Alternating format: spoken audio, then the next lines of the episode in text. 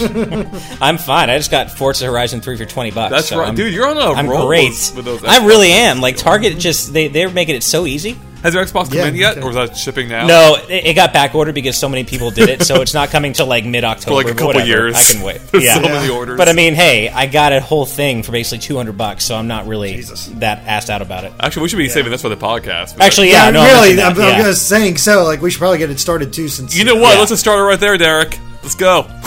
We're just starting Nice. right here. Cold Welcome open. Cold open. Okay. Well, we're just hey everyone, welcome to episode 32 of the GameXplain Real Talk podcast. And Andre says we're going now. We're doing and it hey, live. Andre's here. I am here. What, two weeks in a row now, I think? Is it in a row? No, Oh, no, wow. in you a row. last week. Oh, that's right. It felt Yeah. like a row. you missed you missed the big topic where we just gave our list of top uh, how we ranked each of the Nintendo consoles. Oh, which I saw some people on Twitter asking me for my opinion Yeah. on that, and I was too lazy to reply. So oh, way to way to live up to your fans. I don't know. It's honestly I don't want to put because it takes so much work to think. It's like, man, I don't know. Like We top- came up with our list in like f- two minutes. Oh. It's not. I mean, it, it was initially difficult, and then we realized, well, it's not really that difficult if All you right, really. should, I- should I do you this real quick? Well, yeah, real we're- quick. fine. uh, Sure, because go people want to know. Well, what, what was the parameters? Like top five or whatever? Top, or? it- No, just, just just rank rank 'em. rank, the six Nintendo consoles. oh, all six, okay, all six Nintendo consoles. Yeah. Yes. All right, let me think. Uh, Nintendo Or from worst to 64. Uh,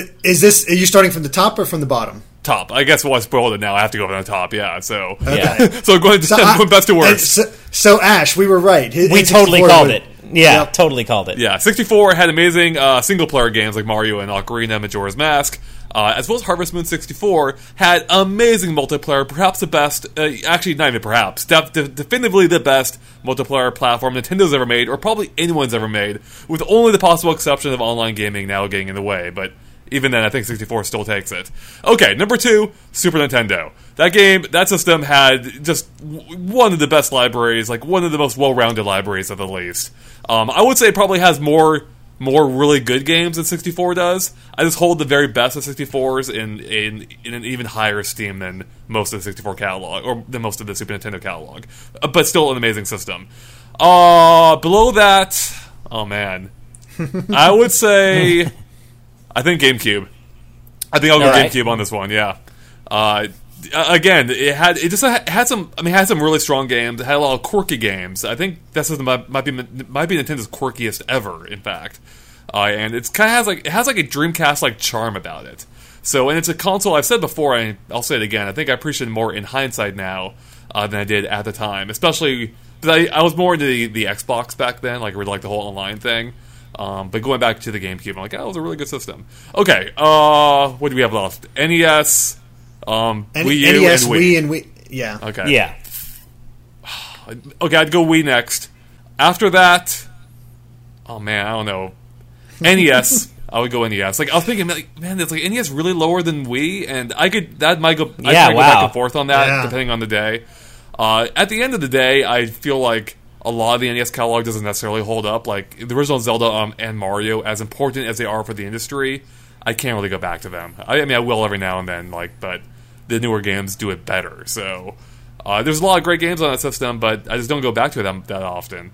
And then uh, in dead last is Wii U because it's it's it's it's an okay system. It has some, it has some really good games, but Ash and I have talked about this before. I feel like almost every like installment on the Wii U, like every series installment, has a better version on another platform. So eh, with with few exceptions, like maybe Donkey Kong. So Smash! How dare you? Derek and I called it. Like we, I think we pretty much called your order down to a T. I, I'm not sure about the exact order, but we definitely said that uh, N64 would be your top one, top Yep. pick, and Wii U would be your lowest pick. yeah, Nailed it. but we at least called that much. yeah. You, you, you- Yeah. yeah, you got the broad strokes of it. It was just the uh, the middle ground there. You weren't quite sure about. So Right. yeah, I, I could have easily picked out your top three. I think. I'm not I think so, too. about that order. Yeah, I've, I've been pretty transparent, I think, with my thoughts on Nintendo's platforms. I've, I've said much. before, I don't want to dive too deep into it, but when I got the Wii U, I think day one kind of set the tone for the entire system for me. Like, when I got that system in, from Nintendo no less, that was our first platform we got in from Nintendo, because we were still a relatively young thing, uh, young, you know, website or YouTube channel or company then. Um, it was the least excited I ever was for a Nintendo platform. I'm like, yep, there it is. That is the Wii U. it's got a slightly better looking version of New Super Mario Brothers. Sweet. Uh, even though I did, I really did like Nintendo Land, but it was just the least excited I was for any Nintendo platform. So, anyway, so speaking of platforms, Ash, we were talking before, as, as the people may have heard, you bought an Xbox One, or Yeah, are in the I, process of one. apparently. Now I didn't know this, but apparently that's like a crime of the highest degree among a lot of our fans. Like I, I got a lot of surprised and negative reactions. Like, why would you buy an Xbox One? Like that's why would you do that? Like why why would you want to play Halo? Like, yeah, like apparently I really messed up. So I'm sorry, you guys, but no, honestly, uh, I got an at Target keep screwing up. Like they they keep having these weird pricing errors, and so I was essentially able to get a brand new Xbox One S, uh, 500 gig white console, and it comes with Halo 5 and Halo the Master Chief Collection for about 240 bucks. And I'm going to sell the Halo games for about 40, I think. So I think I'm going to end up, you know, coming out at around 200 bucks for a brand new Xbox One. And then I found out today that Target had a pricing error for the digital version of Forza Horizon 3, and it's 20 bucks. And I'm like, okay, normally I buy physical, but 20 bucks for, you know, an Xbox One exclusive that I really do want to play. One of the reasons I figured I'd finally spring for an Xbox One, like 20 bucks, of course I will. It just came out on Tuesday. Mm-hmm. So, I'm essentially set up with a brand new Xbox One and Forza Horizon 3 for like 220 bucks after I sell the Halo codes and stuff. So, I mean, why wouldn't I go for that, you know? That is pretty Yeah. great. Uh, that is. I, I was actually seriously considering about jumping in, assuming I could, Yeah. because they sold out pretty quick. Uh, but I mean, it's in that weird middle ground right now for me. With like, do I want to get? Do I want to hop in now, or do I wait? Do I want to see what the Scorpio is doing? But regardless, Right. like that was an amazing, and I probably couldn't even buy one anyway, but they sold out. It sounds like, but that is an awesome deal.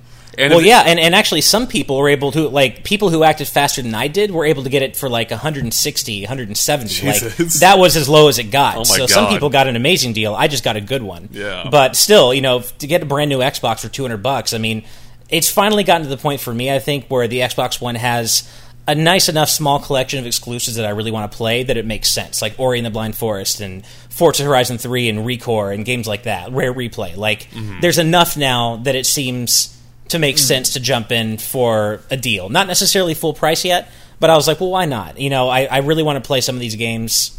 Let's go for it. It really And it is makes about time that one. sense. It really is about time that one of us gets the uh, Xbox One. So That's true. glad. Yeah. Yeah. So now I have one, which is good. Yeah. I'll still go PS4 for all multi-platform stuff, absolutely. And you know, I, I'm mainly going to use the Xbox One as my exclusive system, but still, it's nice to have one.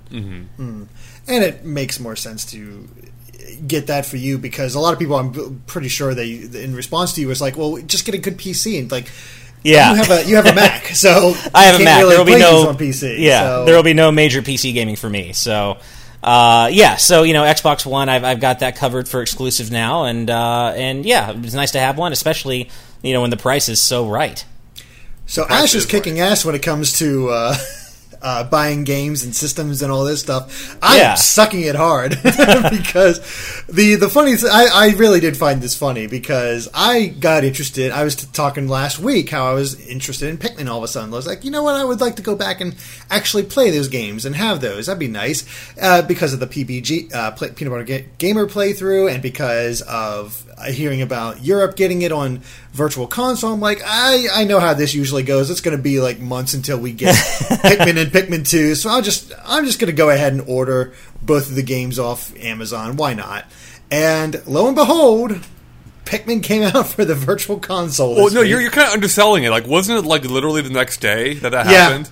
I Yeah, I ordered think it. so. I, I talked about it, and I was like, okay, I'm going to pull the trigger, and I got it that night. And the next morning, everybody was kept uh, sent me messages on Twitter. It's like, hey, you can pick up uh, Pikmin on Virtual Console now. It kind of worked out for you, didn't it? Nope. See, it, it clearly should have heeded my advice and just gone for the GameCube ones because then you could have both. no, well, the GameCube ones are pretty Yeah, pricey. insanely I, I expensive, yeah. I, I found a pretty good deal where I got. Um, I got uh, a new copy of Pikmin One on Wii is fifty bucks. I got it for thir- I was able to get a copy for thirty, which is in pretty decent condition. And Pikmin Two is typically like a hundred bucks on Wow. GameCube, uh, or if not more. And uh, Wii was I think like seventy, and I would manage to get it for like fifty. So I got some decent deals on the physical copies, Mm-hmm. uh, but you know. And I figure uh, for most games, if I'm not paying more than the original price, I'm feeling like I do okay. Like if we don't take age into consideration, considers consideration, Considerization. I love that's a new word. Considerization, yes. Consider Aegison? No, that didn't work. Nah. Tried. So yeah, I'm looking forward to trying this out. Pikmin 2 hasn't arrived yet, but Pikmin did arrive the day after it came out on the. Well, on good. Virtual In the order Console. you should be playing them anyway. So Well, yeah, exactly. It works out. So I'm looking Yeah. forward to go back in because I've I've played it on the GameCube. I've just never played it on the Wii, and the Wii version does look interesting. Like you said that. Well, your Game and Watch was actually the first time you've tried the Wii version, Andre. So did you after thinking that it, you like the purity of the original and the way it controlled? Did you did the Wii version on Virtual Console change your mind? no, not at all. I, it- it totally- I mean, knew I- the answer to that. I, I I had read how it controlled, and I could basically tell right away it wasn't going to be for me. And sure enough, it isn't. Um, I mean, I'm sure if I got, I'm sure if I played more of it, I would get more used to it. But I don't see the point. I'm like, I have what I consider a superior version already. I'm going to play that one. And I feel the same way about even Metroid Prime, which I know a lot of people are going to disagree with me How on that one you. too. I know people people are like it's way better with room up. I'm like it was designed with the other controls in mind, and it played fine with those controls. I'm going to use those controls. Also, there's the fact that the GameCube controller is by far the most comfortable controller ever made to fit within man's hands. so I'm totally fine with using, with using that any chance I get. I mean, while I agree with you about the GameCube controller being the greatest controller of all time, potentially, your opinion is wrong about Metroid Prime not being as fun to play with Wii Remote. I'm just saying, you have a wrong opinion. Mm-hmm. Fine. Because that can totally happen. yeah. I, I it, maybe. Uh, no, it's it's kind of funny just uh, thinking about that. I'm actually kind of curious. With Pikmin Three, did you play with the GameCube style controls, or did you play with the Wii controls? No, so I play with the Wii controls because it was made with the Wii control. So that's how I feel. Like I like I like to play. I generally like to play with the way the game was designed. Like there was a clear design choice, you know, a clear direction based around the controls. I will play. I will generally play that way. Um, and that game was obviously built with the Wii controls, with the Wii remote controls in mind. Um, so I didn't even bother with a gamepad, and it worked well at Pikmin Three because they re- they rebuilt the controls, they reworked them around that game, as opposed to having to jerry rig whatever they did for the Wii one, where you know some things are better and some things are worse. Like one of the te- techniques I used uh, in the original Pikmin game on the GameCube was you could swarm the Pikmin around the enemy while throwing Pikmin at the same time. That's much harder to do in the new one. I'm like, well, I don't want to bother with this anymore. So No, I, I see what you're saying. I mean, I, I think there's something to be said for playing a game the way that it was originally designed to be controlled. Yeah. I mean, like in, in the case of Metroid Prime, I don't think the Wii Remote makes it a worse experience, but I definitely get what you're saying about it, about there being something to playing it the way it was originally intended to be played. Yeah, that makes sense. The, the, the, Yeah. uh, honestly, be- having not played it yet, uh, my biggest gripe with Pikmin One is, or Pikmin on Wii is the box art. Box art is hideous. oh, for the new play control version. Yeah, it's Oh, all all about the new play is. control with the original box art bo- box in there. And then somebody was like, "Oh yeah, on the back cover you can just switch it and it'll have the original artwork." I'm like, "Oh sweet!" I looked. Oh, I and it's didn't know not. that. Uh, well, the thing is, Oh. I looked and it's not. It's only Oh. that for the European version. Oh, Of course so it is. And Damn no way you, cheaped Europe. out again. Yeah, I, I have the new play control Jungle Beat, uh, Donkey Kong Jungle Beat, and I just thought, like, I was like, yeah, this box art's really ugly. I forgot Yeah. that was a thing. That seems like the most pointless game to make a uh, new play control version of. Well, I mean, I guess if you don't want to play through the game, if you don't have bongo controllers, but you like Donkey Kong and you fancy the idea But of it's a terrible, game- it's a terrible platformer. It was only fun yeah, because of the bongos. it doesn't really hold up without. yeah, it's true. It, it's kind of weird, but yeah. I mean, but Donkey Kong's fur at least looked amazing in that. Oh, game. actually, so no. there is that. that is a good point. That's true. It's amazing looking yeah, for her. you know, there, there- he at least has that in that Yeah, game. you're right. Good point. Yeah, game of the year. yep. totally. Uh, what, what else have you been up to, Andre? Uh, a lot of color splash. I've Been playing that game a ton. So, I'm um, jealous. yeah, it's a long. I never game. thought I'd be saying that. It's a long game. You're really okay. Yeah. Yeah. But yeah, I'm enjoying Yeah. it, which is weird. I'm not used to saying that. Yeah, uh, Ash just saying he's excited for it is weird. Yeah, He- I can't believe he- I'm saying I'm jealous that you're playing it already. I know, I I'm- really I'm- want to play it. Honestly, like, despite what I just said now, I'm a little bit disgusted to hear you say that at the same time. Like, a little bit. I know because this actually seems like, despite you know some still some flaws, like it's fun. Yeah. like it seems fun. like it really smooths over a lot of the uh, of the you know mistakes. That Yeah, I don't, I don't want to Sticker get Star. Too much Yeah. into it, but yeah, it definitely seems to be the case. Like, this, this, the core skeleton is very sticker star esque. but they just smooth out some of those rough edges, and there were a lot of rough edges to edge out, so or smooth out. Yeah, Yeah. I'm, I have no basis with Sticker Star. I don't know if that'll change after I finish up Super Paper Mario. I'm not quite sure if people will be like, "Now you need to play Sticker Star." Like, no, I'd, I'd rather just skip over to Color Splash because Oh I hear it's better. That would be the worst dream ever, where you're just like in one area for five hours trying to figure out what obscure puzzle to solve. Well, that's why I have the chat. They'll probably guide me to get through it pretty quickly. So, thankfully, I wouldn't have that bad of an experience trying to figure out exactly where I need to go. But yeah, I've, I've not heard good things about uh, Sticker Star at all, and I've actually uh, you've been talking with uh, talked a little bit with Emilio Chugga Conroy about it because he was curious about your uh, you know uh, game time with Color Splash so far, and you know just talking to him a little bit about what I what you've told me, and uh, he was talking about how Sticker it just does not work for him either. It's just not a good game. It does every every design choice seems to be wrong. And he has no idea, idea who the game is made for. It's not not for RPG players, not for existing fans of Paper Mario. It's for people who not- hate. It's for people who literally hated everything good about Thousand Year Door. That's the only only person I can imagine it being for. Yeah. So you know that's like it's it's this weird thing where I'm curious about Sticker Star, like how bad is this? But also I don't really want to play it. Yeah, you're not missing anything. It's Yeah. it, it's it's basically like it's is it's as bad as a Paper Mario game can be. So like take that it's it's obviously not bad on the level of something like Sonic 06. It is a fully functioning working game and you can complete it and it's it works fine. But when you take Paper Mario into consideration, it is easily the worst. Oh Like, man, see that's that's where we disagree. Really? I mean, I don't think it's a it- I broken mean, game. In a technical sense, yeah, it's not broken.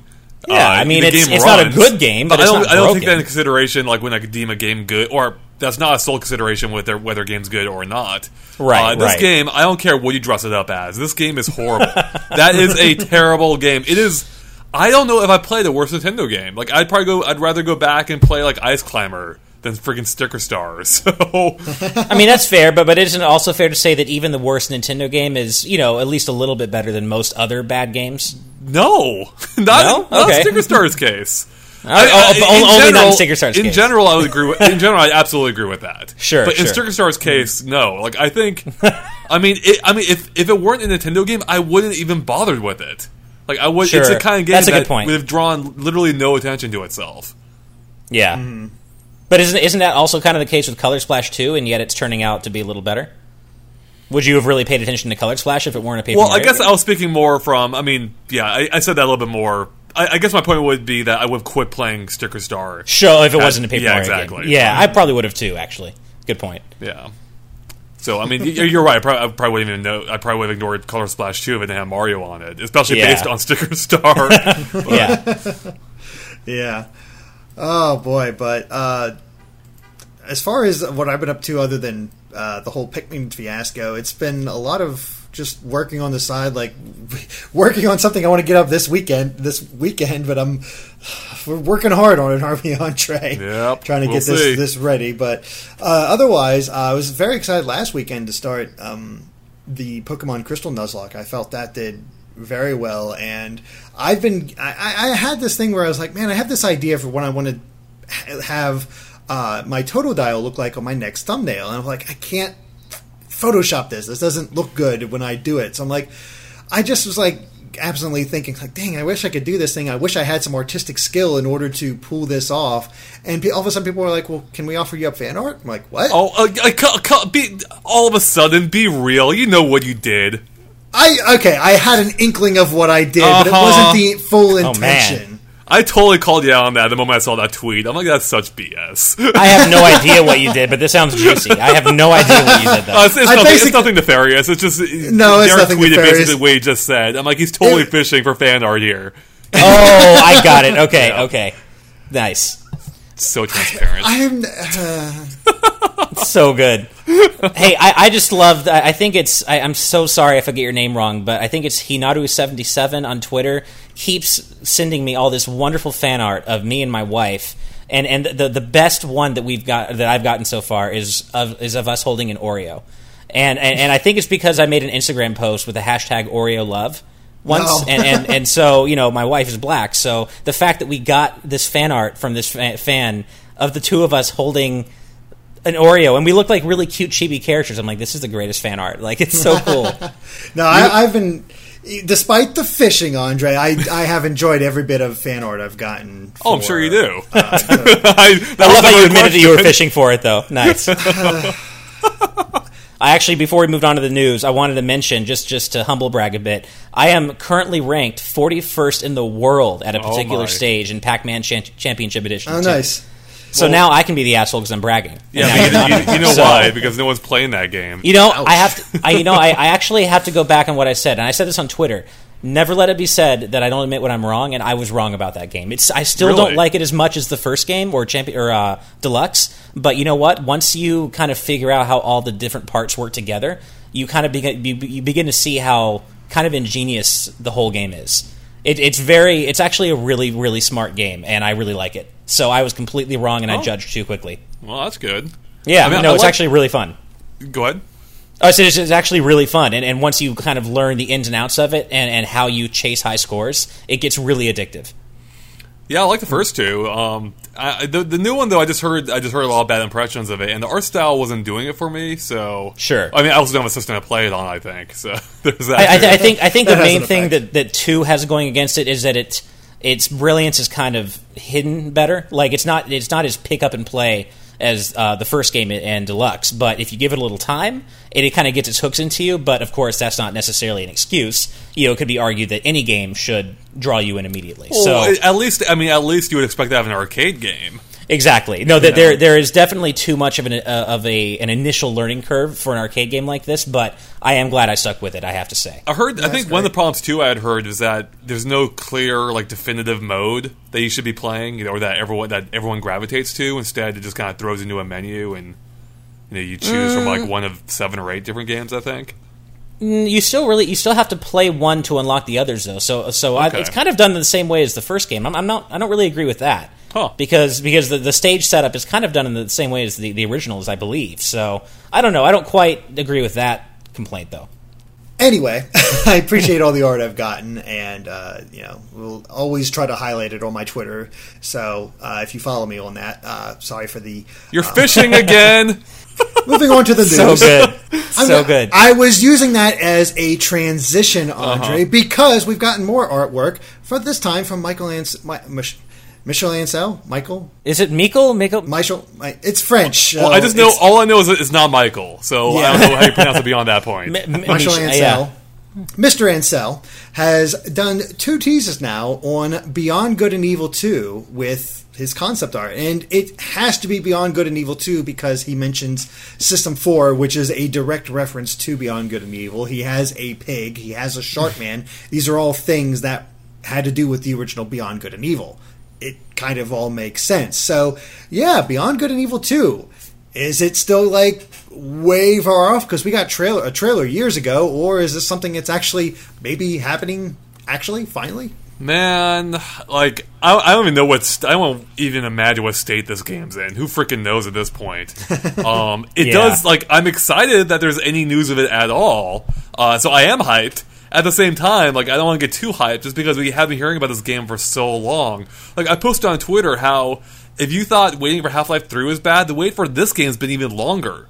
Uh, because not only was Beyond Good and Evil released the year before Half Life 2, but Half Life 2 ha- has had, or Half Life has had a couple games since then, even. Whereas we've had nothing for Beyond Good and Evil. So I- I'm jazzed. Like, I really hope this actually happens this time. I just, like, I'm also being a little bit conservative with my hype on this, just because I don't know how much longer it's going to be. Yeah, I mean it's it's it's hard to get too excited just because you don't want to get burned, essentially. And Yeah. and yeah, I mean, but it certainly does. I mean, why now? It- Is the weird thing. It's like why after so many years of of more or less total silence, like the fact that we've gotten two new pieces of concept art now so close together. I, I mean, I, I don't want to say there's definitely something to that, but it sh- it sure seems like it there is. It's kind of funny in how this game seems to be regressing. We got we like you know ten years ago now, almost probably eight years ago, we got that that teaser trailer, if you want to call it that, with uh, Pey'j and like in a broken down car and Jade, like in the Right. desert.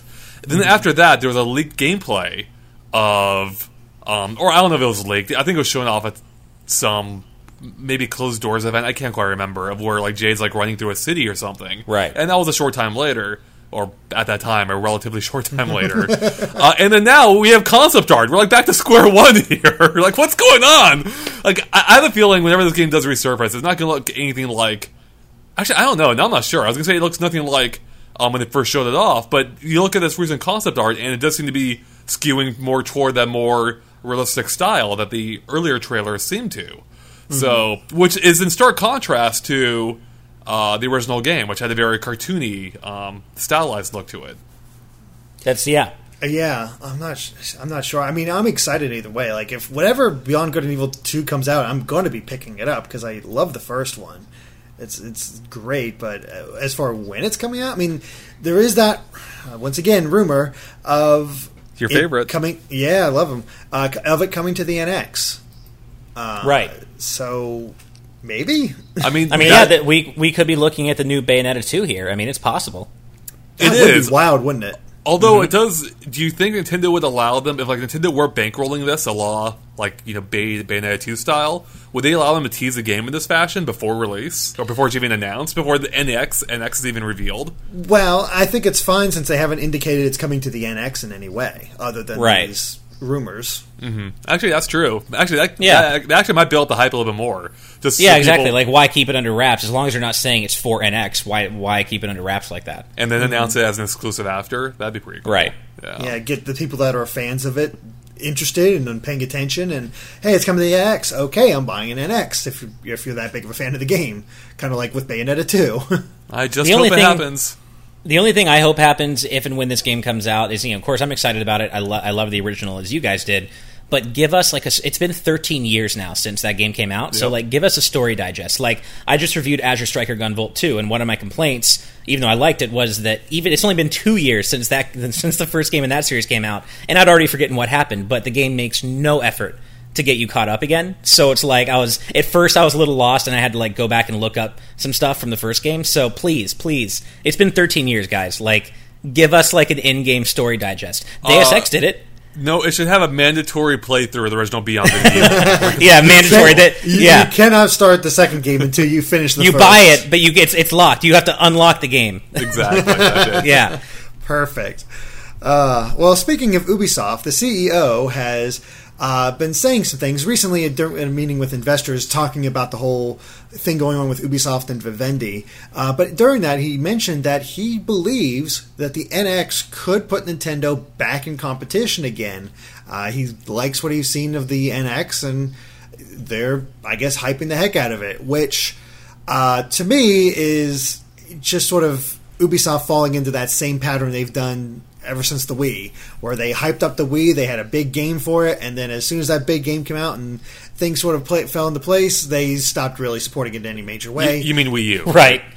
And then the Wii U happened is that with that. Oh, well. I see. Okay. Yeah, well, it happened with the Wii, and then it happened again with the Wii U.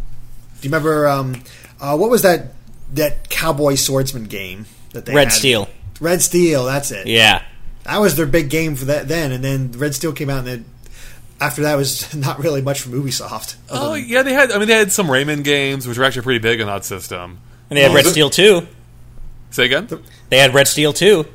Uh, oh, that's right. That's true too. There was yeah. a sequel. Yeah. I mean, they, yeah. they, they, at least supported the Wii far better than they did the Wii U once ZombiU crashed. And to yeah, be fair, I can't really blame them. Uh, I mean, in hindsight, they were no ahead of the curve. yeah, I mean, you know, it, it, that was a kind of a sore spot for Nintendo fans for a while. Like, you know, Ubisoft betrayed Nintendo and didn't make it on their partnership. But what business would? I mean, once they right. saw the Wii U's uh, sales tanking, uh, why would they stay on board? I mean, I can't blame them for that one. well, here's the thing: I do like there. Here's my sore spot when it comes to Ubisoft and Wii U support: is that Rayman Legends was done and they wouldn't let it release. Yeah, and they put it out in the busiest time of the year. I do remember that. It made and, and, basically tanked it because they needed it. They wanted to have it multi-platform. Guess which version sold the best? The Wii U version. Yeah, I remember that. Yeah, that's true. So that yeah. was kind of that was kind of. A, I mean, they should. I don't know. I feel like yeah, they should have released the Wii U version first at least. Yeah, I mean, that, was like a timed exclusive. Yeah, I, I know a lot of people are upset by that. I mean, I ultimately it didn't matter. We ended up getting the games a little bit later than we expected. Right. Um, there were there were a lot of uh, butthurt people out there about that though, and I think unnecessarily so. Like Ubisoft, whether or not it was a good decision, they were doing it because they thought it was the best decision for their business. Right. Um, and you don't have to agree with it. You don't have to think it's a good decision. Um, you can Oh, don't dislike worry, it even, but there there needs to be a lot of entitled people back then. Be like, they they should just release this game right now. Back Uh, then, I have news for you. they haven't gone anywhere. Yeah, that's a good point. That's true. Like I, I, I like I, I've already almost forgotten about that at this point. It's like really just Yeah. get over it. You got your game. It, it turned out to be good. You know, move on with your life. Right. you know? No, but they have to get their game how and when they want it, Right. Yep. Guess so. Exactly. and for free. yeah. But yeah, what do you think about him? Like, do you buy what he says about the NX, or is he just feeding into the hype machine? I mean, he's definitely fitting into the hype machine. Uh, I, I treat all early quotes, all pre-release quotes, in the same manner now. It's like, of course, they're going to talk up about it. They're not going to say, Of course, "The yeah. Look, looks like a pile of shit." Yeah, well, I mean, that's not, they're not going to say that. To be fair, he also doesn't have to say anything, so Yeah. there is that element too. You know, usually if, if they don't have if someone doesn't have something nice to say professionally, they just won't say anything at all. So there is that element too. Just playing devil's advocate, he could have chosen to say nothing, and yet he chose to say something exciting about the NX. So I take it as like a light, good sign. Like I don't put, Yeah. I don't put a ton of stock into it, but I do think it is pointing in a good direction. Um, and it definitely, you know, it, it, you can't help but feel a little bit more excited for the NX with every little tidbit that comes your way. Yeah. So Yeah. I, I mean, at this point, I just want to know what it is. That's all I want to know. Is that really? No, no, I'm the entitled one. I just want to know what it is. Nintendo, tell me. Yeah. Um, but yeah, it- I mean, I needs think, I mean, it's good. He's talking it up, but again, I don't think it matters too much right now. yeah. right. I mean, I'll, I'll care what he has to say when I actually know what the system is. So, I don't Right. care what he has to say when he announces that Beyond Good and Evil 2 is in fact coming to the NX or coming out at all. I don't care. He can Yeah. announce it for the freaking for like an- Xbox I'll- One. yeah, I'll, exactly. I'll take it. Well, remember the the original was uh, you know a timed Xbox exclusive. I'm kidding. I, I don't actually think that anymore. I don't know why I keep thought I thought that for so long though. That was I- awesome. That's Multiple like the times. best running joke. I love it. yeah. Uh, but hey, Nintendo did announce another console that's coming out this year, and that's that Japan is getting their own version of the NES Classic, the Fami- the Famicom, the Famicom Classic Mini. That I saw the trailer for it, or I watched it when it went up yesterday, and it looks cool. Like I love, I love that they're doing their own thing over there. It, it has some of its own unique attributes, um, like true to the original system. Uh, it comes with two controllers instead of just one, like we have here with the mini NES, and also, um, well, oh, well, I forgot I was going with this. I think, oh, I think one of them is actually hardwired into the system too, just like the original. Yeah, Which I don't know that's See, necessarily uh, a good thing, but it's true. Yeah. It's true to it, so I guess that's cool. Man, see, I, I didn't care about the NES Mini at all, but I kind of want one of these now. Right. Like, I don't know. I, I'm kind of annoyed. And then looking at the new trailer they released for the NES Mini, I'm like, you know, I kind of like the, the different features, like four save states and the different filters. Like, I'm kind of coming around on it. Uh, you know, I actually played it a couple days ago on Nintendo. Right. You Um, did. and it's cool. Like it, it plays the games well. Like I don't know if you saw my comparison video from today, uh, but it looks every game it looks and sounds way better than it did on the Wii U Virtual Console. That's good. So Yeah. this is probably the best these games have looked since um, release, at least on an official Nintendo platform. Honestly, Which- though, if they if they like if they announce a Super Famicom Mini next year, I am importing the hell out of that. You like, know, I want a a tiny Super Famicom, and, and I just want to own one. That's like, yeah, Like, it almost makes you wonder: should Nintendo just sell these officially, like on their website or something, for those who do want to buy it? I think, I think something like this. I mean, it's a niche market, but I think a sizable one, like a sizable. I kind of niche think so market. too. I think they I think they could make bank off of, off of like an official import Right. of the Famicom Mini. Yeah, and they also, I mean, the, the the thing is, the funny thing is that the Famicom Mini is continuing a strange Japanese condition where it does not come with a uh, outlet cable. It, you have to buy it separately. That's so weird. Oh, the power adapter. Yeah, power Yeah. adapter. That's what it's called. Uh, yeah, it's sold separately again, which is just weird. Yeah, that is weird. I mean, they've done that before with their handheld systems, um, but I'm guessing this one doesn't use any standard. St- I mean, with those, you can usually, usually just use another handheld power adapter, right? But Yeah, probably not in this case. So yeah, that is yeah. Well, that's I don't, that's I Japan. don't quite get it. uh, real quick question about that about the NES Classic though. Uh, I saw today that um, apparently the cord on the NES controllers are only three feet long. Did that become an issue? Like I'm You know- to visualize that. in hindsight, it's a you know it's these obvious things you think to check like immediately. Like I left the appointment, I'm like, why didn't I check that? Of course, I just should check how long the cord is. Um, I mean, I I played with it, I saw it, I didn't consciously think to measure it or anything. Um, but it does seem like it's on the short side. I think we heard today that not officially, but it, it does seem to be about three feet, um, and that seemed to be my experience. Like we had to keep we had to keep moving the NES around in order to uh, Yeah. for us both to play two player without having to you know uh, without yeah without without pulling the cor- cords too far apart. So That's too bad. Yikes. yeah. yeah. And the whole reset thing people have issues with. I mean, it's not perfect, but I still think this is a nice little Well, thing. if the for what cord's only three feet long, there's gonna be no problem to hit the reset button. I guess that's Yeah, true. That's true. Oh, that's funny. I think something else interesting here, though, about the Super Famicom or uh, Famicom rather, is that it only has or has a different selection of games here than the classic. Yeah. Yeah, there, there's a lot of crossover, but there there are some subtle differences, such as like Final Fantasy III and the Famicom version instead of Final Fantasy One in our version. Uh, no Tecmo Bowl. Instead, they have that sumo wrestling game. Uh, no Castlevania 2, only Castlevania 1. You know, what I'm surprised by no true Super Mario Brothers 2 there. They have Super Yeah. Mario USA and then go right to Mario 3. They don't have the original Mario 2 on there. Oh, that's is, true. you know, yeah, the- you're right. The lost levels for us. Huh? That's That actually really surprises me. Isn't Yeah, that weird? right. Yeah. Yeah. I guess Huh. even they prefer Super Mario USA to the Yeah. Lost Levels. Something Yeah, I else, guess, huh. Something else too, real quick, and I haven't actually looked that close at the controller, so I can't say for sure. But I'm guessing there's not a. Actually, two things here, real quick. Speaking of the controller, um, one, I love that. uh, Like I said before, I love that you can still slot the controller into the system itself. However, the controllers look comically small on the on the Famicom now. Like it looks they like you're gonna break that thing just holding Yeah. it. Um, like I saw it in the trailer, and it's so tiny. it is really small. It's like Yeah, a, it is. It's like a controller Barbie would use or something. Um, secondly, though, is I don't think the controllers have microphones on this time, or at least um, I thought I saw a mic. Oh, does it? show up say, and say at least say mic? I'm not sure if the mic is actually built. Oh, in you know what? there, Maybe it doesn't. Then that changes my entire point. If, if it doesn't, though, I was just going to mention that that would actually change how some of these games play. Like Zelda, how you can use a microphone to easily defeat the pose, I think, or the ghost Mm-hmm. enemies. Um, and if that's not the case, it'd be a little harder this time. But if there's Oh, if the right. microphone's there, then it doesn't matter. So Yeah, I actually have seen a couple people like going back to the importing uh, thing. Uh, a few people have talked about, you know, I don't even need to play it. I just want to kind of have it on display because it is just such a cute little system. yeah, You know, kind of kind of like with Amiibo, you just sort of put it up on your shelf. It's like, there's my little NES. I want like my a- little NES amiibo. there yeah, you go. there should- there's an NES amiibo. Yeah, they should do like console amiibo of just of the console themselves. That would actually be like one of my favorites. I think I would That love would be cool. that. Yeah, I actually have seriously. a I have a Super Nintendo keychain that plays the uh, Mario World theme whenever you hit the reset button on it. Nice. So, I want an amiibo of that now. Yeah, where's our mini Rob? We already have Right. the Amiibo for Rob. Exactly. yeah. there you go. But yeah, I, I think if this does well, it's sort of a no-brainer for Nintendo to do a hopefully Super NES version. But we'll see if that actually happens or Mm-hmm. it not. better happen. It has. Oh, I, I hope it does. God, I hope it does. Uh, in other news, though, we uh, got a trailer for Shovel Knight appearing in Yooka-Laylee.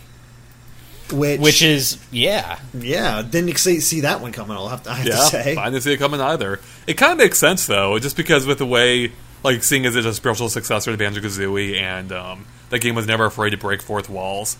It it, it cro- like a crossover in the indie scene it just makes sense in hindsight. It's like, of course, that would happen. so Well, and, and it kind of seems like all, all the indie developers have like this unspoken alliance where they just use each other's characters in each other's games. Because Right. I mean, there's been so much crossover now. Because I mean, like we've seen both Shovel Knight and Shantae in like Mutant Mudds, for example. Uh, Shovel Knight just he has a, a cameo boss fight in Azure Striker Gunvolt 2. Like, there's so much crossover. I think it's pretty cool. But you know who doesn't think it's cool are a lot of the people on the Playtonic forums. There are a lot of people pissed off about this how like how can like you be mad at that? really and not even just like mad like raging like enraged about this and i don't get it like i don't why is how could this be a bad thing like there are some people I, i've been reading some of the posts and there are some people concerned that this means that Yooka-Laylee and, and shovel knight share the same world i'm like you guys are thinking into this way too much. Yeah. It all it means literally is that Playtonic thought, "Hey, Shovel Knight's a cool character. It's a cool indie character. Let's do a crossover." That's all it means. Well, did they have the same the same problem with Banjo Tooie then, which had crossovers with uh, Sabre Wulf, for instance? That's a good question. Yeah, actually, you know, someone on the forums, one of the, the the defenders of the whole Shovel Knight and Yooka-Laylee thing, brought that up. I think so. Mm-hmm. Yeah, no, that's a very good point. And I'm just like, why? Like, I, I guess some people feel like it ruins the integrity of Yooka-Laylee, and I'm like, but he's not even playable. It's like it's part of one little corner of the game, and this is a Yeah. huge game. It's What's there the big do, deal? do a few jokes and move on. Yeah, It's- and, and his voice is hilarious. Like I'm glad he's he's in the game just for that alone because we got to hear him talk for the first time essentially, and he sounds so stupid, but See, so that's awesome. right. So that's that's where we agree. I disagree on the voice being good for him. Although well, not- good in, know- in a dumb way. I mean, not Although- good in a legitimate way. Right. Okay, I get. It. I mean, that, that's fair. I mean, and to be fair, I'm not like I. I'm definitely not the foremost authority on Shovel Knight anyway, just because um, I never even beat the game. I played about an hour or a couple hours worth. But I thought shame. what I thought might be might have been more clever, and I say that as someone who's not who doesn't design games or really is clever in any way. But it would have been cool. I thought if he spoke like how some of the characters did in Banjo Kazooie, where he made more sound effects than actual voice. So maybe like you hear metal clanking or like a suit of armor as if we're walking Sure. around or something. yeah, Yeah. that would have been cool.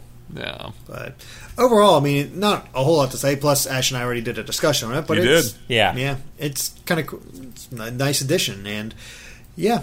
But uh, another bit of news we got is that Niantic has revealed that the Pokemon Go traffic when it was released uh, was 50 times greater than their their even than any of their estimates. They had a worst case scenario where they estimate they thought it'd be five times higher than their initial estimate, and it went 50 times beyond that. Yeah, Jesus. sure did. because they, they honestly did think it would start out small and then just grow slowly grow a fan base and nope it was just right out of the gates which explains all the server issues and problems that the game had when it first Sure. launched So yeah, I know the game was huge. I'm having trouble how like I I can totally understand mis, you know underestimating how big it's going to be. By a factor of 50 times though, I don't know how they were that far off.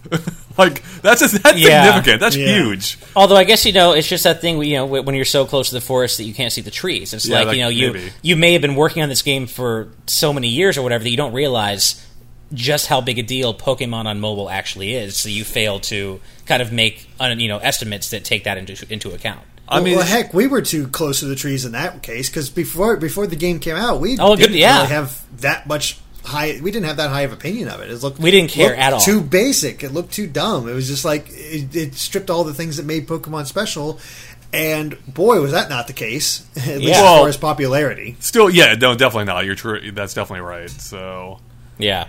yeah, I, I mean, you know, I mean, to their credit, that game was massive. So maybe I'm not fully appreciating just how big that is. I mean, and I still pe- see people playing it. It definitely has fallen off a bit, and I, I mean, quite a bit. And I don't see groups of people anymore, but I still see people walking around playing it. And I mean, I, I just to see the other. I think like a, two weeks ago, I went by. Um, there's a place that I can drive by when I go see my parents. That uh, it like has three intersecting Pokestops. It's a library, and uh, I saw people there at all hours of the night back when the game was really hot. So I, I went by there at about two in the morning, and this is on a Wednesday night, mind you. And there were probably 20 people there playing. And i'm like wow okay so there is still you know a really core community of, of people who are crazy about this game.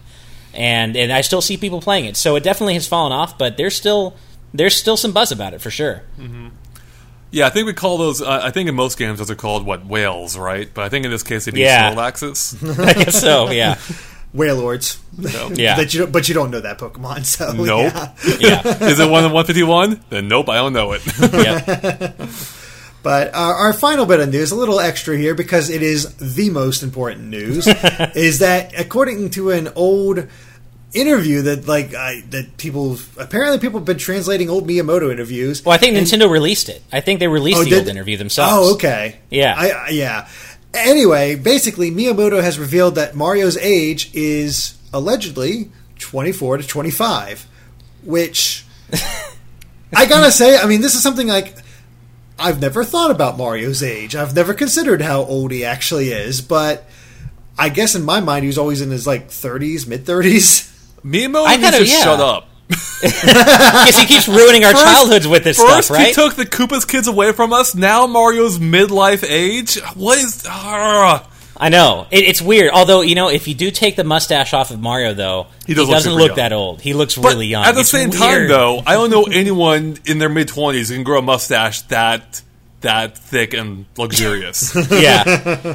I don't know. It's weird because I, I always, I never have specifically thought about his age, but you know, you look at him and you assume, well, he's a middle-aged plumber. He's probably, you know, and you see Captain Lou Albano, he plays him in the TV show, and you see Bob Hoskins play him in the movie. All he's like, you know, yeah, Yeah, oh, right. 50s or 40s, at least upper 30s. And now we're, we're finding out he's a young adult. It's like this is blowing my mind right now. It's I'm I mean, older than Mario, and that's wrong. It's it's it's a So small weird. thing that doesn't matter at all. No, At the same no. time, it irks me. Yeah. it irks me so much because like it just it just slightly detracts me a little bit for for a couple reasons. I think one, um.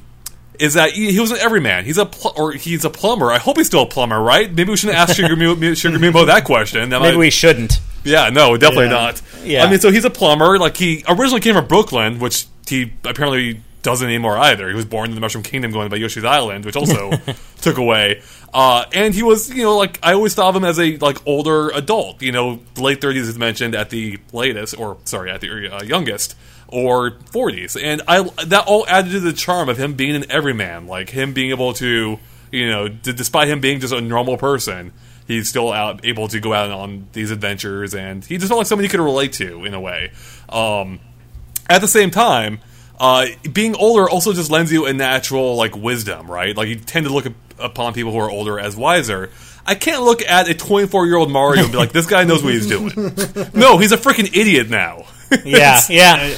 Yeah. Well, the, the other thing is, is by not giving him an age, people can imagine whatever age they want and just sort of Yeah. like, uh, Yeah, that's true. know, relate to him in that way and have him be an everyman. Uh, so again, it's one of those cases of a- by adding more, you lose a lot. Yeah. Well, it's, funny it- too is, that the actual quote in the interview, Miyamoto specifically says like, "Oh, we know. Well, I, I purposely didn't give it Mario very many defined character traits, but the one thing, the one thing that we set in stone is that he's around twenty four to twenty five. And I'm like, why is that the one thing? It's like, like what? Like everything, yeah. All the traits Yeah. that are set in stone are the ones that detract from what he was. Yeah. it's, why are you doing this to us, Miyamoto? It's like why not make the one thing that, that you can't change about Mario be his mustache? Like he always has to have his mustache. That makes sense. Sure, you know, give some weird in Yeah. a character reason for it. Like he, it's just really important to whatever. But his mm. age, why that? Yeah.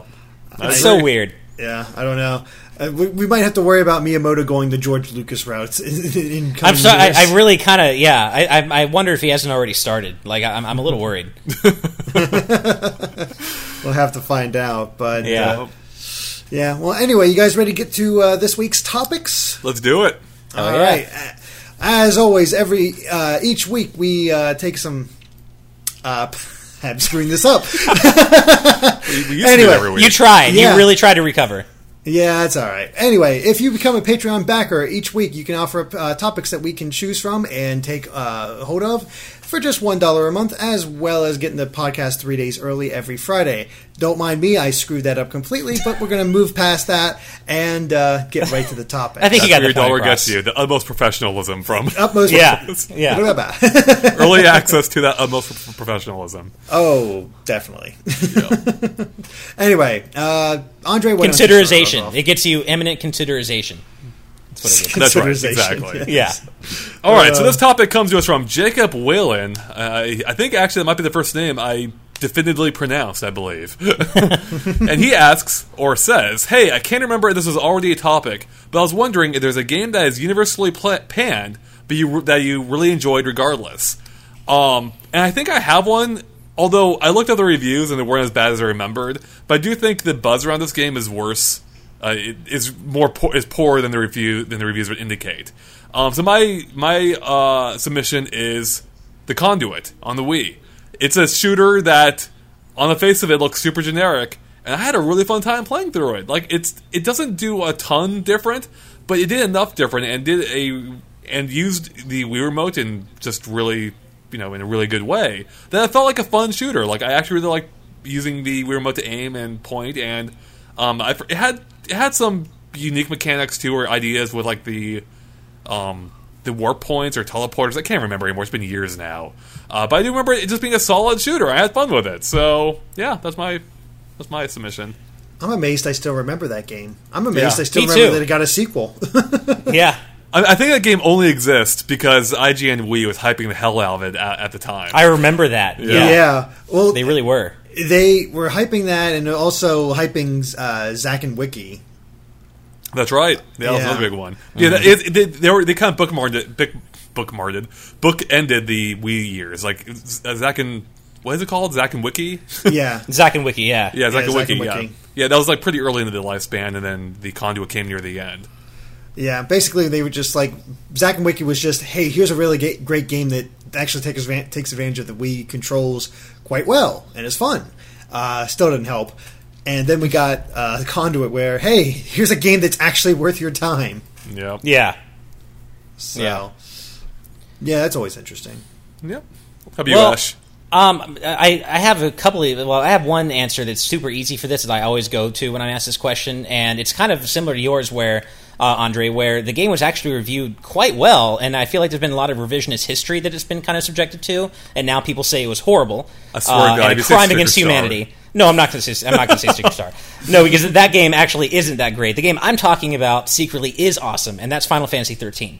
Um, a lot of people now like to talk about how it was like this crime against the Final Fantasy series and a crime against humanity in general or something. But you know what? It had problems, and I can see why pe- some people didn't like it. But I adored my time with Final Fantasy 13. I would replay it again in a second if I had the chance to. And uh, again, if you go back and look at the Metacritic or the individual reviews, it reviewed well back in the day. Not perfectly, but well enough. So definitely a little revisionist history going on there. Uh, my other answer that I was able to think of while you were talking about your answer, that the conduit, was Mega Man Five. Um, not that it's necessarily critically panned, but it is it is usually derided as kind of is kind of just waved off as like one of the worst Mega Man classic games, and like the the point at which Capcom definitely ran out of ideas and nobody likes Mega Man 5. No, I disagree. Wrong. I love Mega Man 5. It is the best looking and best sounding game on the NES for one, and it really it, it is too easy, but I kind of feel like it's really where the NES Mega Man games really just kind of hit their technical groove, and I just it's a very well polished game. Not perfect, but it, it does not deserve the kind of hand wavy kind of eh was it, it was just creatively bankrupt, you know, kind of reactions it gets. I think it was actually great. So those are my two answers. Hmm. I, I, res- you know, respect the idea that you can enjoy thirteen, but I could not. I understand. I, I I totally get why the people who don't get who don't like it don't like it. yeah, I have a hard time thinking of games where that can- panned that I play because I, I, I don't know. Like I, I have to go back to NES days. I'm not even sure how well they reviewed back in those eh, back at the time, but.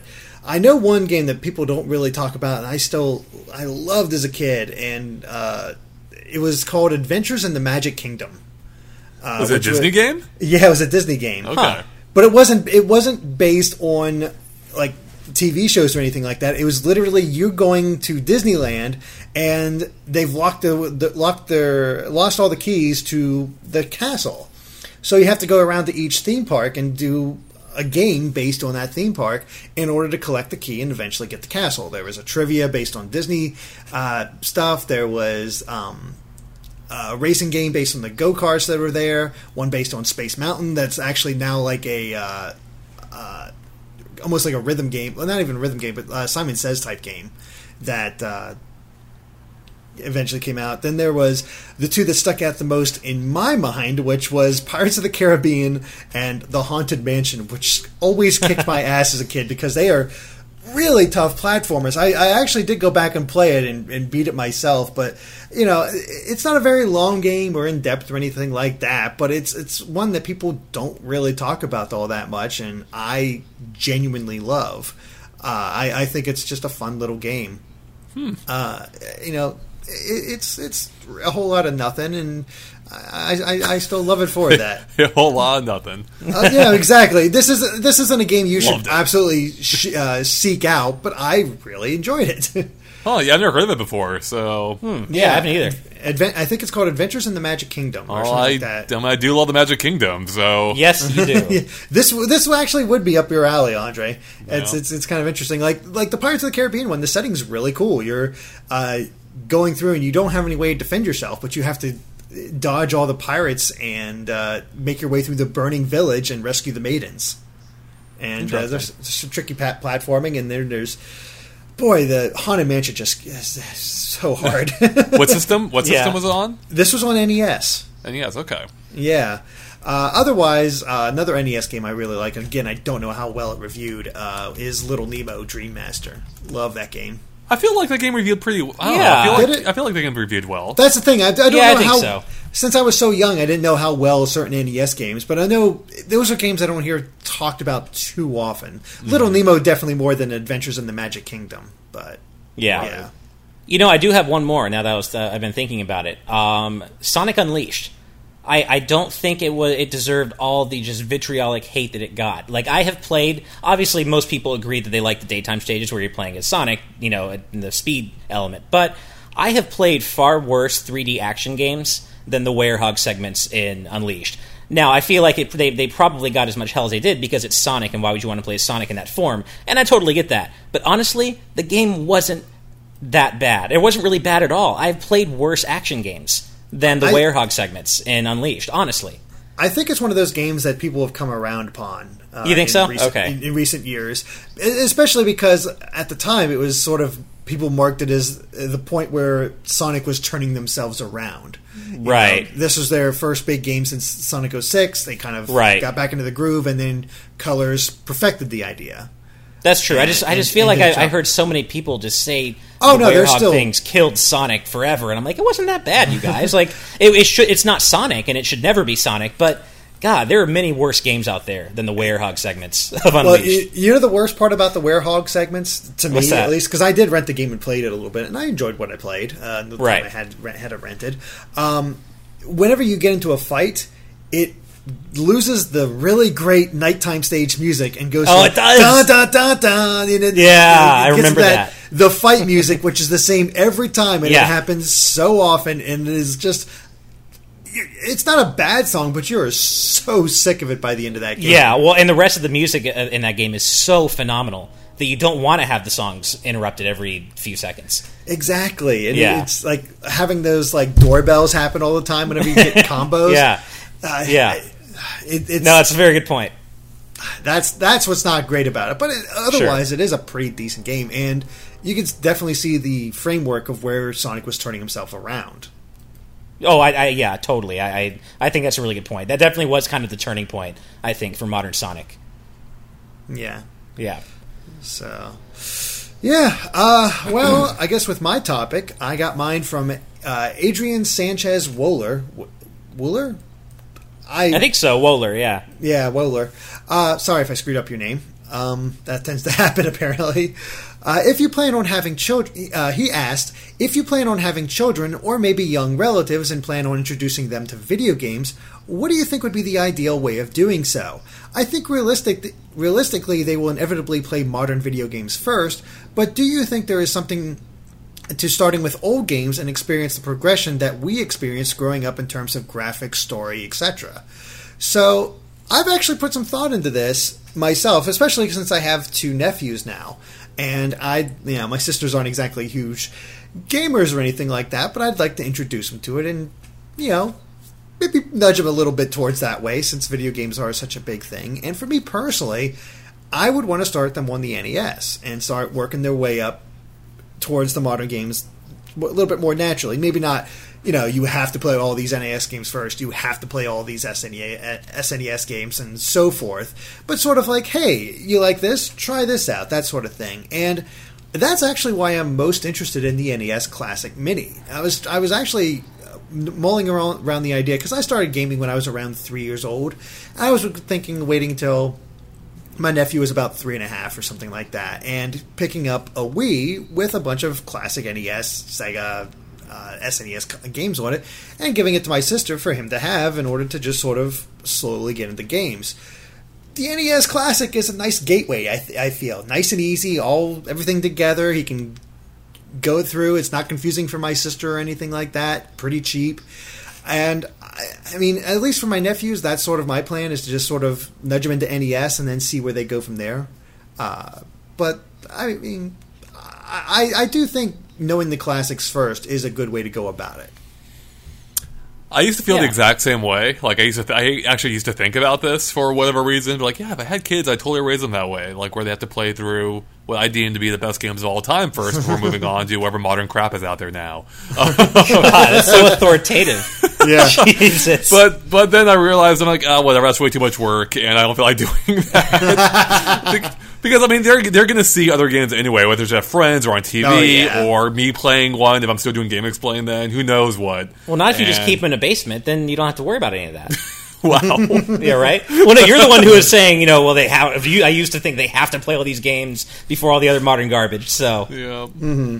Yeah, that, that's sort of where I'm at. It's like I, I used to think about like structuring it all this way and have them having to go through this, and then I thought about it, it's like, you know, I know kids are going to go to whatever they want. I'll just sort of nudge them in this direction and see where they go from there, and sort of react to that, and you know, see what happens. It Yeah, would be I- interesting to experience like some of those the most paramount games in order in a much condensed uh, amount of time than what you know what, than what we have. Like you know, you go from the original Mario to Mario sixty four. It's a ten year gap. Whereas if you're brand new in the world and start playing at the age of like three or four, like you can experience all that in just a few months, which is kind Yeah. of yeah, that, that's why I, I kind of don't think. I think what we grew up with, and I think what anyone grows up with, is you, you kind of had to be there type of thing. Because I mean, literally, the technology wasn't there for us to play more adva- more graphically advanced games than what we had at the time. Whereas now, you know, kids have access to all this modern technology. And yes, the older stuff is there, but it's it's not all they have. So I, I think for me, because I've thought about this too,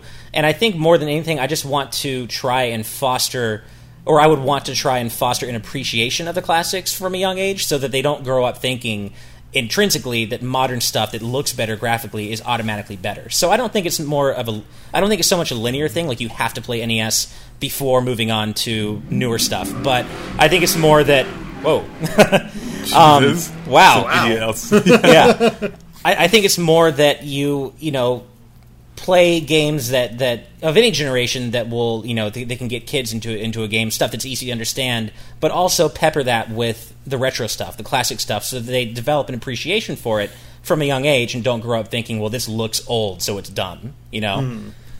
I mean, when we grew up, did you guys go back and play the Odyssey, the you know all those old systems? Like the only No. one I actually played was the Atari, and that's only because of when I went over to my grandparents. But they had my dad's old Atari, and I was like, well, I didn't have any of my other games around, so I might as well play this. Yeah, I mean, I Yeah. had an Atari growing up, even then, even even like now, it wa- it wasn't that old, but as a kid, it felt ancient, even compared to Oh yeah, the NES. I mean, the Atari felt like an old system at that point, and when now I'm like, well, it actually wasn't that far off from you know, Right. the NES, really, which is Really kind of not. funny. Yeah. Um. So yeah, I mean, I, I think Ash, I mean, raises a good point. Like, you know, Hmm. it, it is good to foster that kind of healthy mentality where you just because something's new and looks better doesn't necessarily mean it is better. Yeah, just so you can kind of you know appreciate both sides of the line, like Yeah. old, older retro stuff, and also appreciate the modern stuff. yeah. and you know people do that all the times with their kids when it comes to movies. I mean, look how many old movies people show their kids, and like again, Disney, all the Yeah. classic Disney ones, like. You know, people don't all of a sudden stop showing their kids Snow White or Cinderella or whatever, uh, and only show them like the 3D movies now. They no, they show them all of it because well, the kids become interested. It's why the Disney Princess line is still really popular, and all those other movies are still considered classics because kids are still growing up with them. So I think we can achieve the same sort of thing with you know classic games but you know we i forcing them doesn't seem like the right way to do it anymore it's just sort of like Yeah. here you might like this Yeah. Yeah, I mean, I think there's an, there's an element of appreciation there because I mean, if you introduce retro games to kids from a young age, they kind of grow up with, with an appreciation of, of how far we've come, of, of how you know, because if, if they grow up with looking at all these amazing looking games but don't really have any context for it, they've only ever seen all these incredible looking games, so it's not a big deal to them. If you if you know, I would think if you raise them and just try to kind of foster that appreciation of retro games from a young age, they can at least kind of have that historical context for you know to, to look at a PS4 game, for example, and be like, "Wow, look at what games used to look like, and look at how far games have come. Like I, I think it's more about the appreciation of that historical context than anything, uh, than it is about having them play every single amazing retro game out there. You know, I, I, I think it's more about the overall appreciation of it. So you're not going to tie your son down or your kid down and uh, make them play through every single Mega Man game? no, I mean, hey, if, if if I have a kid and they love games that much, and especially Mega Man, that's awesome. But you know, you can't force a kid to like something. I, I wouldn't want my kid to be an extension of me. I want them to be their own person. Hopefully, that person also loves video games. God But- help whatever children you have that don't like games. Yeah, I that's a, that's how kids they will build it probably for won't. us. Honestly, that's the thing is, it's like I've talked to my wife about this. They probably will not. They'll be like a total sports jock just because they don't want to be like their embarrassing mom and dad who are like Yeah. comic book and video game nerds.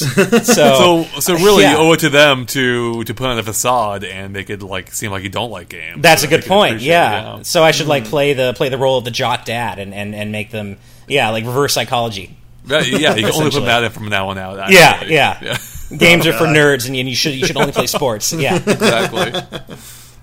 Here, play Tecmo Bowl. yeah, exactly.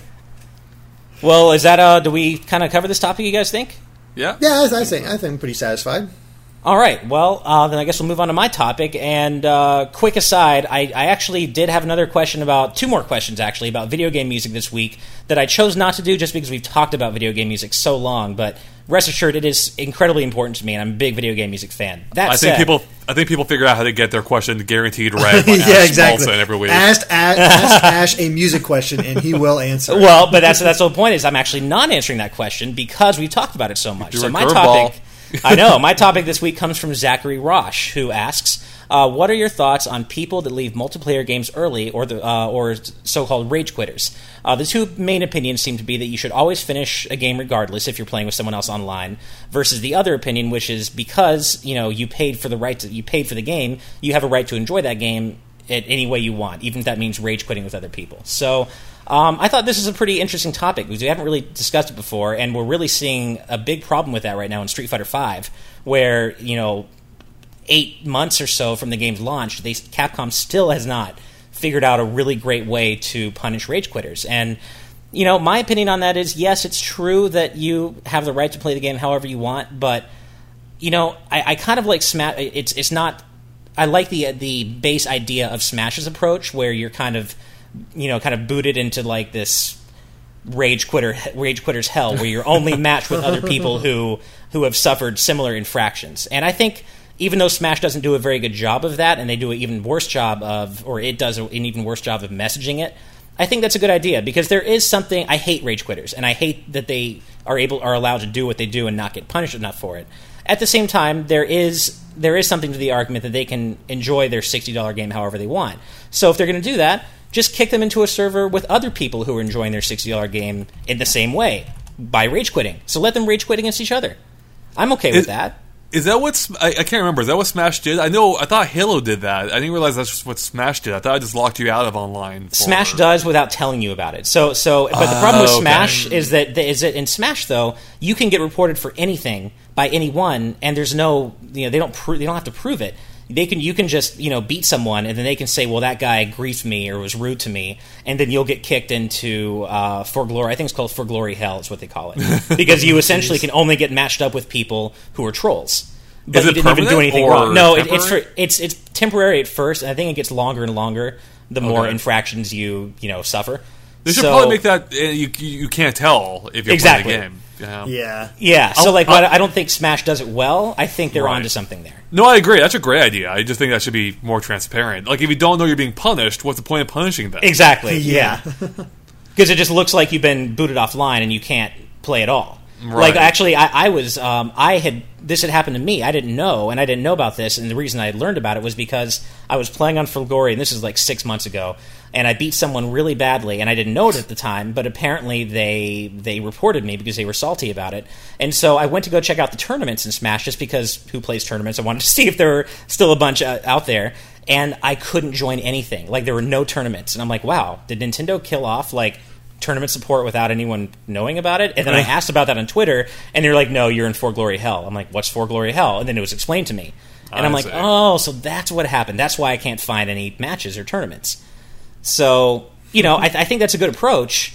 because I, you know, rage quitting is so it's just it's such bad sportsmanship, and it it it, it completely ruins the time of the person who's winning too, because it's a legitimate win, especially in games like Street Fighter Five where there's an actual esports element to it, where you're, there's an actual ranking element to it. That's just such BS that you can rage quit and the person who is supposed to win doesn't get their points. Mm-hmm. Like that should be punishable. And and at the same time, if you want to do that, okay, play like that, but play like that with other people who play like that. Yeah, I mean, I, I, I agree with all of that. I mean, I think I think games need better systems in place to to try and uh, motivate people not to rage quit or you know, try and make that less of an issue. Uh, yeah, because rage quitters they suck. They it's annoying when it happens. It sucks when you're winning and someone Yeah. you know quits. At the same time, I'll be fully honest. I've told a rage quit myself. I don't do it often, but I have done it before. You're one of them. Um, there's times like when you just get like hammered like five times. You know, well, it depends what game you're playing. If you just get like you know completely screwed right out of the bat, or you know, or you get a string like a series of events or a series of games that happen, you just get like where you just you've just had enough. I'm like I'm done. I'm out. I, I could we, sit there and we played Mario Kart 8 online. Uh, You're preaching to the choir. I totally get it.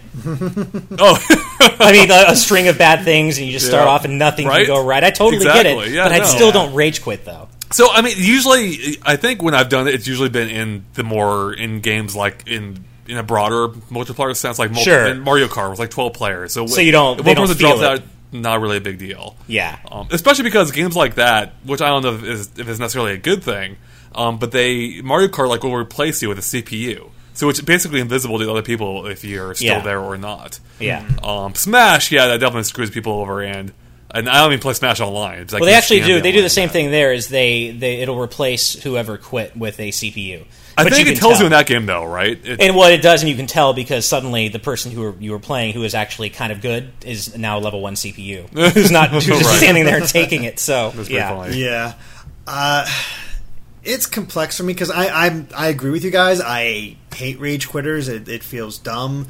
You know, it just play out the game. But then, the where I it, where it becomes sticky for me is where I'm stuck against somebody that's a poor winner, and all That's they want to do too. is grief me for being bad. That's a good point. I mean, that's, and I think that that's part of it. that drives me up the wall, and that's the thing that actually gets me the most rage. And I just like I, I can't do it. You're you're you are killing my fun because of that. Right. You know, screw you. I need to get out of here, and it it, it, it sucks when it happens so much. And I, I'm I don't really play a lot of multiplayer games anyway, but I I've encountered that several times, and it's just aggravating. And the thing is, I do want to sort of stick around and try to make the comeback or do better or anything like that. But then, uh, my most recent example is like the most thing I think about more recently is like Splatoon, where all of a sudden, through no fault of your own, own or you know, they're not even dropping; they're just lost connection or something like that. Your team is down to two, and all of a sudden the other team is like cornering into uh, in that side, and that's not even their fault in that case. But it's still aggravating because there's nothing you can do about it, and it's Yeah. killing your own fun. It, it, it's a very complex thing when you get into the finer, finer the finer details of it. But in a grand sense, you know, I, I'm going to stick around. I- Yeah, I might lose, but I need. I want to stick around till the very end to maybe make that comeback. Or okay, Right. kudos to you, you won. It's it's sort of how I go, but it's it's not something I. I, since I don't play a, multiplayer too often, it's not something that comes up a lot. So, am I the only one here who's going to admit, or perhaps Oh, I've has rage quitted. Rage quit. Okay. Oh, I've raged I, quit. I honestly, I mean, maybe in person, like when I was younger. In if I got- person? like like you know, like like you know, if I'm playing Smash with somebody on the same in the same room. But no, actually, no. I don't think I've ever rage quit. That's, honestly, that's interesting because like Yeah. that would be the exact opposite for me. I've that's never true. rage quit but in uh, but even then, I'm trying to think about it, and as, as salty as I get, I don't think I've ever rage quit on, on somebody. like I- I, really don't. I have this one friend who I enjoy playing games with, but only if I know the game with him. But there's certain games like he's gotten really good, and I know he he decides not to pull his punches at all. And it's not even just like if I have some knowledge of the game. If I'm brand new to the game and he's like introducing it to me, he will pull no punches and utterly destroy me because he just does not know how to hold back at all. and it's and it immediately makes me like, okay, like I get it. the game can be fun. I have no interest in learning it now because you've killed the fun for me. Yeah. And that's where I never rage quit with him, but it made certainly made me like, can we play something else now? Yeah. You know, sure. Let's do something else. Yeah. So- Yeah. Yeah, I think I think That's that's, probably the closest I've come, Derek, to rage quitting. Is like like my my uh, a buddy when I was younger, he used to want to play like WWE games all the time, or back then WWF, and I just I could not, literally could not care less about wrestling or wrestling video games, and and he would just absolutely cream me every time, and I never rage quit, but I was like, hey, like I don't care about this game, I'm not getting better at it, I'm not having fun, let's play something else. But that's like probably the closest I've come. Right. Hmm. Patient, Well, patience of a saint. yep. You're you're a good person, Ash. I guess so, yeah. or something. Yeah. I, something. I, I guess part of my problem is like I I do get like I do get impatient. Like when I get when I get heated. Well, yeah. It's it depends on the game. Like I like I said, I don't ra- I haven't rage quit that often, but there are times where I'll just get a livid. I'm like I'm not dealing with this anymore. I'm just I'm just totally out. Yeah. I'm done. I'm, out. I bailing. need to step away, or else I'm just going to be pissed all day. Yep. I mean, like you can hear it in my Mario Kart streams where like I get pissed, and like that's not a joke. Like I get I get seriously upset at that game, but I'll, I'll usually stick it through. But when it Well, my, my a reaction, tipping point, my reactions in those type of things when I did the Mario Kart streams, when I streamed Smash Brothers and I kept losing, I just got this sort of like, well, this is me for the next bit. I don't get mad. I just sort of get sad. just get sad. Well, remember remember that time uh, like we tried to play we tried to record three player Smash online and there was all this lag. And I ended up just like creaming both of you. And Andre, you guys were like, "I'm done with this. I'm not gonna." You were like, "I'm not. No, it's too much lag. I don't want to play like this." And you were like, "I'm not doing it." well, I totally, I, I also get that feeling too because at that point it feels like not your fault. It's like I, I know I should be doing better at this, but because of this circumstance, I can't. And Right. You rage. Yeah, but w- but when Yeah, you're playing My Mega Man, it doesn't matter anyway. So. Oh. zing. Um, but no, but no, I, I totally no. It's true. Like when it's when there's that much lag and it's just making it even worse. It's like why wouldn't I rage quit? Like I no, I totally hear you. I really hope the next Smash has like perfect online. That'd be That would be awesome. That would be really nice. That'd be kind of nice. Yeah. Finally nail that. That'd be awesome. Balls in your court, Smash NX, Nintendo. there. You go Flawless go. online, make it Exactly. happen. Well, guys, I think that wraps things up for episode 32 of the GameXplain Real Talk podcast. As always, thank you for sending in your topics, and if you want to offer up topics of your own, for just $1 a month, you can uh, become a Patreon backer, as well as get uh, these podcasts three days early every Friday. So, once again, thank you guys for listening, and we'll catch you next week for uh, more talk. All right, guys. Bye.